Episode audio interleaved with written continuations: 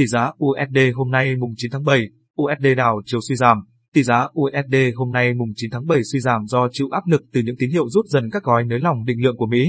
Đầu giờ sáng nay, chỉ số US Dollar Index DXY đo lường biến động của đồng bạc xanh với rổ 6 đồng tiền chủ chốt, Euro, GPE, bằng Anh, KED, SEC, CHF đứng ở mức 92,3 điểm.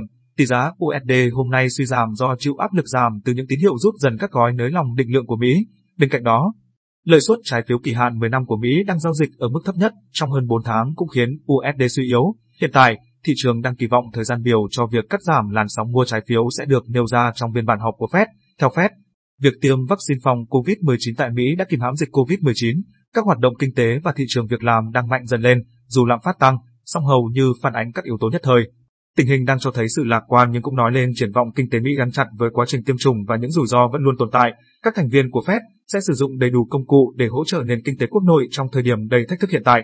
Fed khẳng định lại mục tiêu hỗ trợ tăng trưởng việc làm tối đa và đạt được lạm phát dài hạn ổn định ở mức mục tiêu 2% tại thị trường trong nước. Vào cuối phiên giao dịch ngày 8 tháng 7, tỷ giá USD mỗi Việt Nam đồng ở ngân hàng phổ biến quanh mức 22.920 đồng mỗi đô và 23.120 đồng mỗi đô. Mua bán, Vietcombank niêm yết tỷ giá USD hôm nay ở mức 22.920 đồng mỗi đô và 23.120 đồng mỗi đô.